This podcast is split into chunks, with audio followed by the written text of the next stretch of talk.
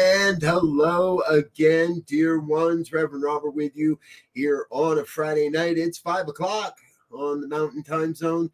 And that does mean that it is time for the good news. Chance to get together and look at some of the brand new stories that I have found, maybe some older stories too, but stories that have crossed my desk this week that remind me we really are creating a world that works better for all. First up tonight, the U.S. State Department announces Welcome Corps. This is a way for citizens to sponsor refugee families. You can learn more at welcomecorps.com. But the way it really happens is this is actually modeled after a Canadian refugee system. So when an internationally displaced person or IDP uh, wants to come into the country, or if a citizen wants to support that some uh, people, some refugees, what happens is at least five people or at least five permanent residents have to get together. They've got to prove they have ten thousand dollars, a way to help the family get find, uh, get stable as far as housing and social services. When that happens, a whole consortium of nonprofits open their doors and start providing resources, instructional sessions, uh, ways to help these families understand how to how to help the refugee assimilate into our lifestyle and uh, now they say the advantages of this is rather than a government entity doing all the the hands-on stuff, the it is real people. It's people in the community doing all that hands-on stuff, and that makes it feel like it's a warmer and more inviting experience for the refugees. If you'd like to learn more, again, well, head on over to welcomecorps.com. Uh, it's a really cool website. I was there this afternoon looking at it, uh, and if uh, if you'd like to go together and you know put together a, consortium, a group of people to to host a refugee, uh, let's look at that. It's great, great idea if you have the ways and the means. All right. Now, next up is no stranger to the New Thought Media Network's good news story. We've been following the story of Boyan Slat and his nonprofit, the Ocean Cleanup, for a number of years now. And well, Joe Gebbia, uh, one of the co founders of Airbnb, has stepped up and donated $25 million to the Ocean Cleanup. He said, quote, I'm proud to partner with the Ocean Cleanup in their crucial work to remove harmful plastics from our oceans. He's again, uh, and then also continued by saying the Ocean Cleanup has created systems and technology that actually work at scale in order for them to deploy across our oceans and rivers, they now need to scale their funding. It's my hope that this donation can inspire others to act as well. Boyan was uh, quoted as saying, Joe's continued support of the ocean cleanup's mission has a direct impact on our operations all over the world. Thanks in part to his generous assistance, we were able to scale up our work in oceans and rivers, helping us reach our goal of ridding the, o- the world's oceans of plastic. On behalf of the world's largest ecosystem, we are immensely grateful for their support. You know, it takes big money to do the right thing for the environment and for our planet. And that's what these guys are doing. Thank you both, Boyan and Joe, for stepping up and saving the oceans and not too soon because it may just be uh, the oceans that save us as well.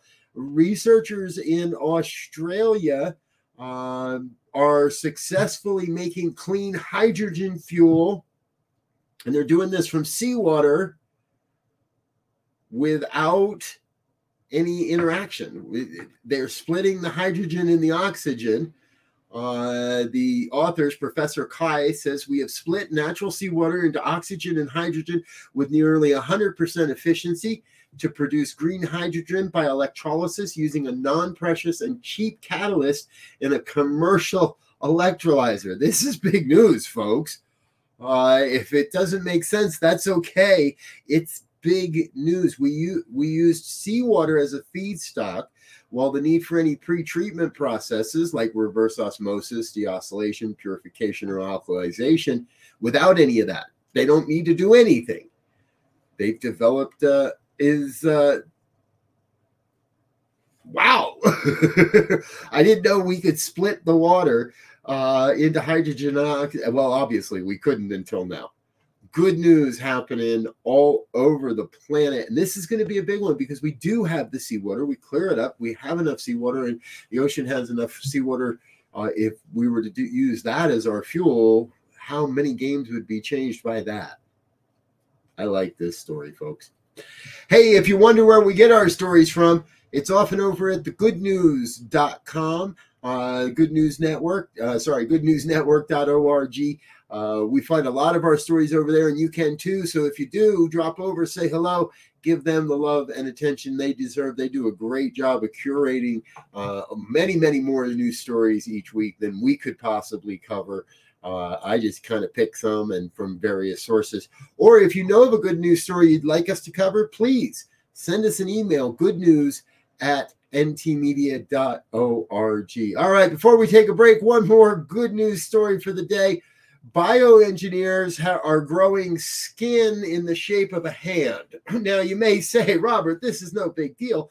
We've been using engineered skin for quite a while now, uh, and that is cur- true. Current engineered skin uh, comes in flat slices, flat pieces, and it's kind of tough to, to shape into a specific body part like a hand or a foot. Well, Columbia researchers say they're engineering skin cells into complex three dimensional shapes in experiments using mice is a groundbreaking first step to creating a skin glove. Uh, the lead developer said three dimensional skin constructs that can be transplanted as biological clothing would have many advantages. They dramatically minimize the need for suturing, reduce the length of surgeries, and improve aesthetic outcomes. He hypothesized that a 3D full enclosed shape would more closely mimic our natural skin and be stronger mechanically. Other another compelling use would be facial transplants, where our wearable skin would be integrated with underlying tissues like the cartilage and muscle and bone, and offering patients an alternative uh, to what's out there today. Uh, I, am not sure about the skin, uh, the facial, um, but if if you're in need, go for the facial transplant. Um, what a wild story! But these are the kinds of things that really, folks, they remind me every day that there is an infinite intelligence out there. It is bringing forth a brand new vision of how we can extend our lives, uh, live healthier lives, and live uh, longer lives as well. Hey, I'm going to take a quick break, let some of our sponsors say hello, and we'll be back in just a couple of moments with more good news stories here on the New Thought Media Network. It's Friday night. Don't go anywhere. We'll be right back.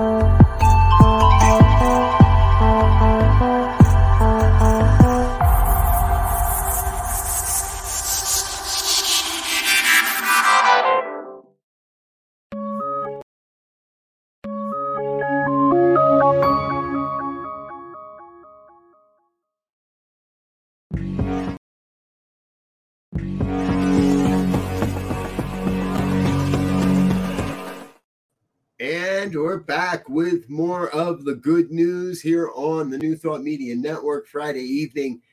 Thank you for being with us, Brother Wayne. It is the circle of love here on a Friday night. Thank you for being here. Hey, and let's do a quick shout out and a thank you to our producer, Diego, for being here every Friday night with us as well. He hangs out in the background, makes sure all the different stuff goes the way it should and does a great job of it. So thank you, sir, for that. All right, back into our good news stories for the evening. Uh, this one really caught my eye. A man in Stockton, California has built a solar powered trike uh, from spare parts. Milton uh, Milton Butler is a self-avowed inventor. He said, "I'm an inventor, and that's all I know how to do. I invented something that people can use everywhere.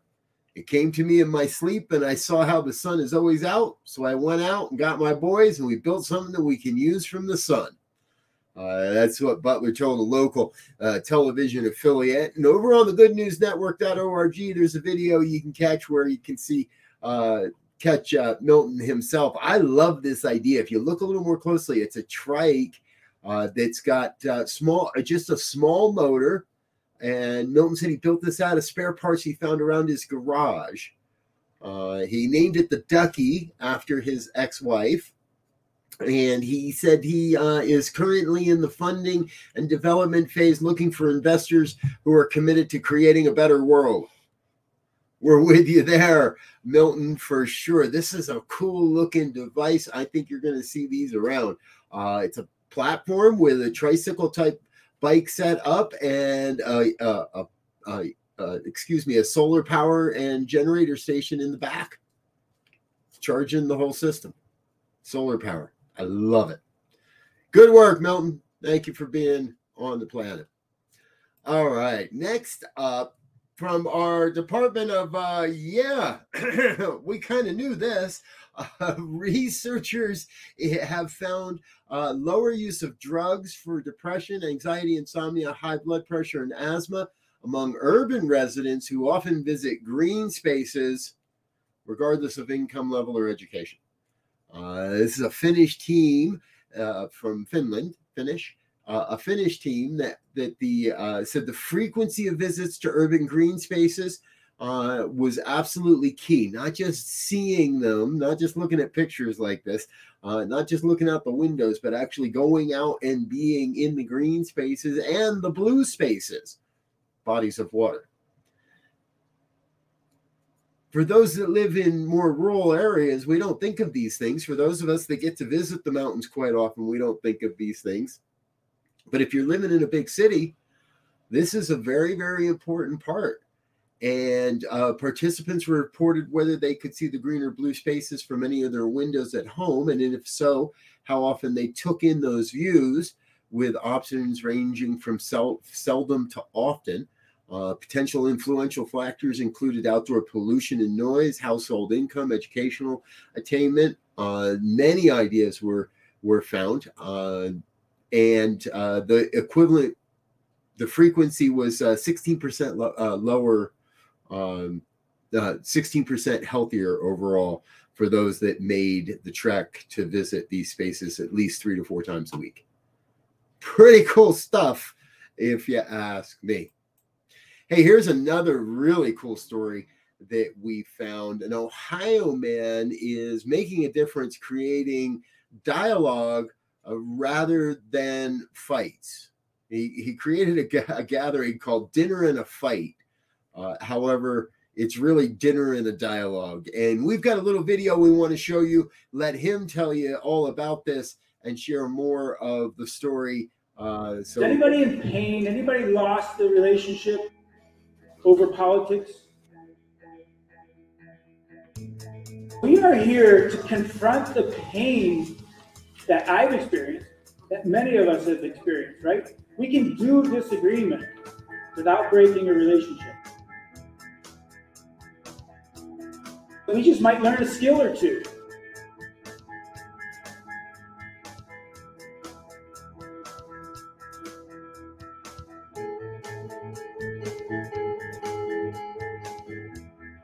We would like to be hopeful. We would like to know that we could do this as Americans. Democracy is rooted in disagreement.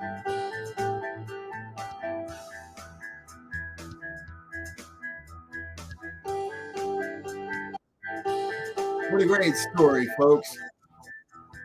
If you get a chance to visit the website, you'll learn that the people come together for a dinner, truly, to sit down and have a meal. And during the meal, are introduced to some icebreaker questions, get a chance to know the people around them. Uh, then everybody is brought together into a room to uh, add some provocative questions and some provocative insights. And they use a, a, system of chairs to, to allow different individuals to be the voice of opinion. Uh, from strongly agree to strongly disagree, and each person can and people can choose to share from a chair from a chair and that, that perspective. Following about 45 or 50 minutes of that, everybody goes back to their tables for dessert and during dessert, they have a chance to wind down their conversations for the evening. There are groups open across America right now, and you can start your own group. Information is available on their website. Please do check that out. All right, we're going to take another quick break here and uh, let you see a little bit more from our sponsors, but we'll be right back. We're not done. We got more good news coming real soon. Stay tuned. Watch me change when you change the way you look at things things you look at change when you change the way you look at things.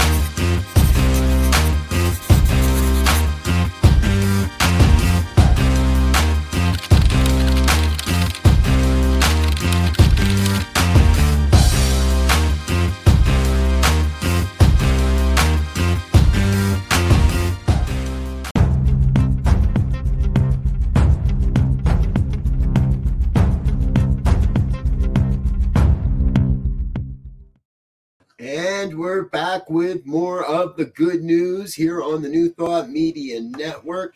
Thank you for being with us by the light of the silvery moon. We're bringing you the good news stories that remind us we're all in this together. If you'd like to share your good news story or perhaps come on and be a host one night, drop us an email good news at ntmedia.org.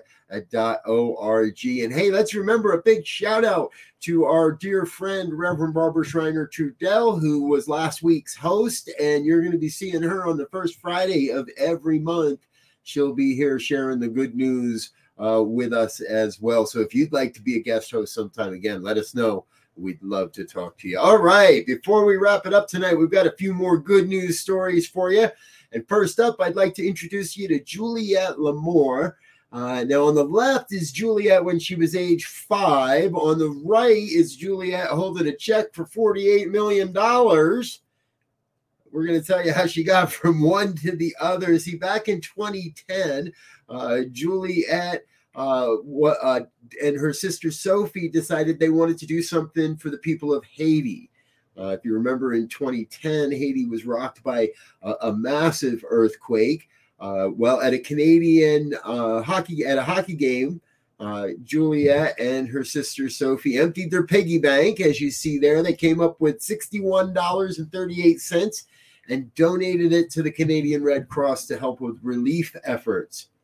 As we are learning, uh, a week or so ago, Juliet was on her way to take her grandfather some ice cream and stopped to ask him what kind of ice cream he wanted.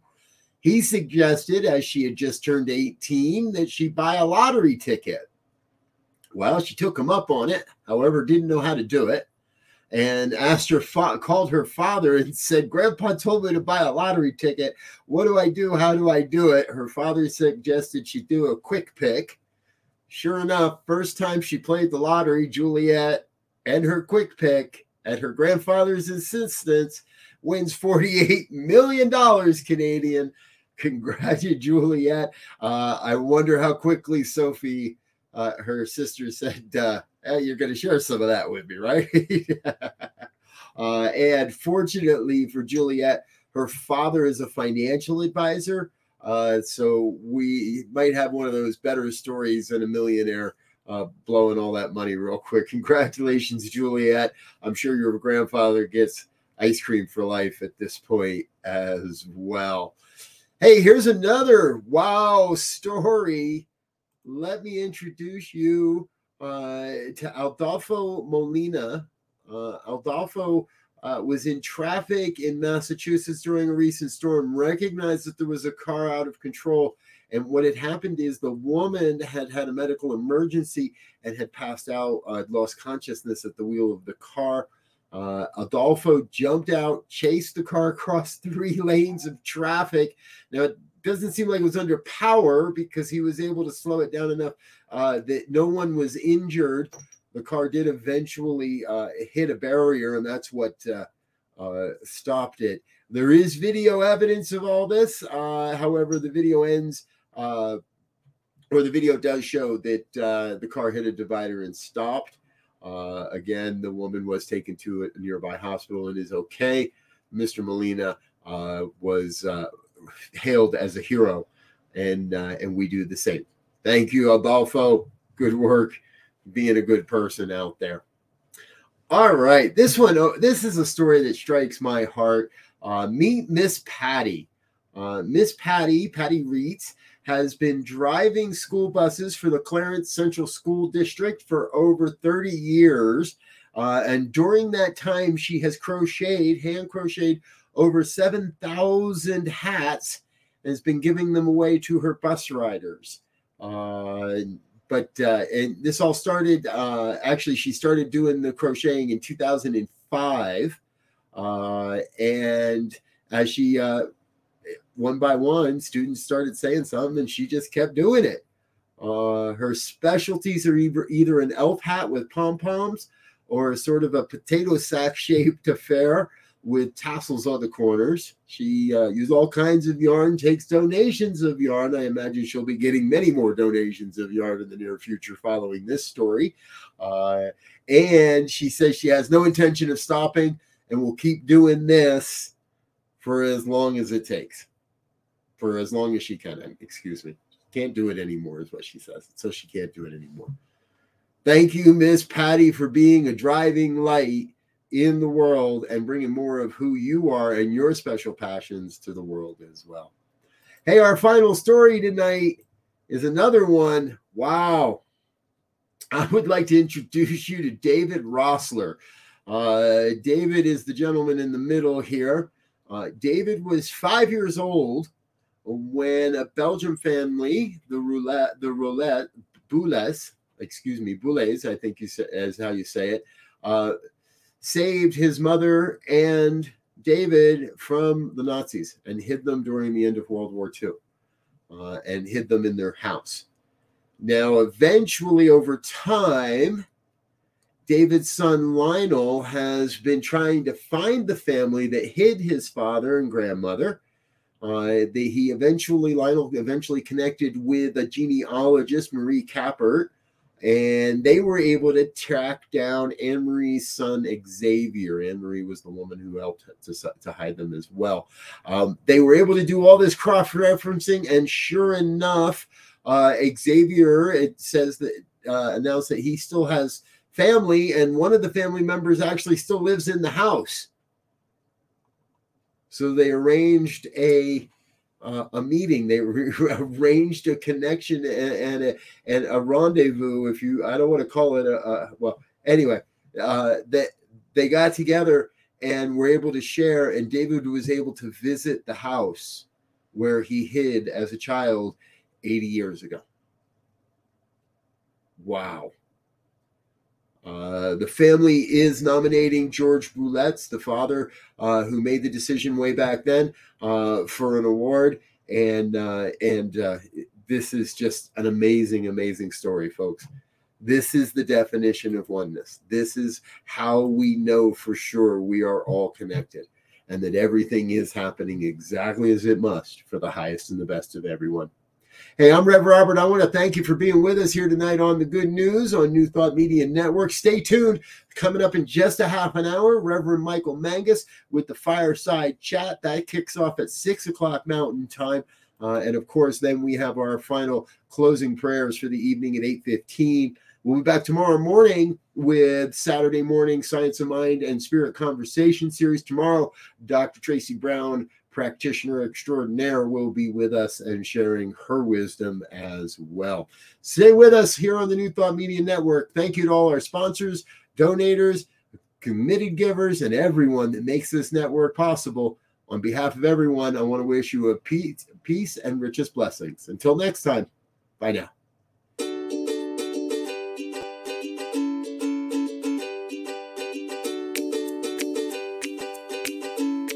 Thank you, Center for Spiritual Living Denver for your continued support.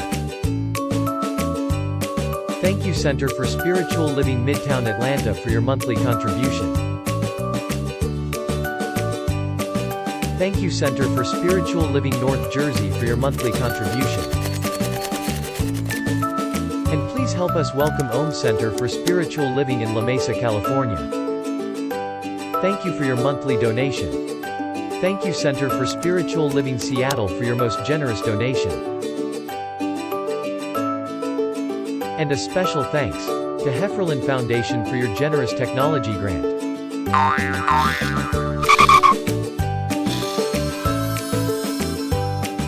And Suze Ajit, thank you for your very generous donation. And a super special thank you to Dr. Tracy Brown, RSCP. Thanks for being a super donor. And a big shout out to all our committed donors.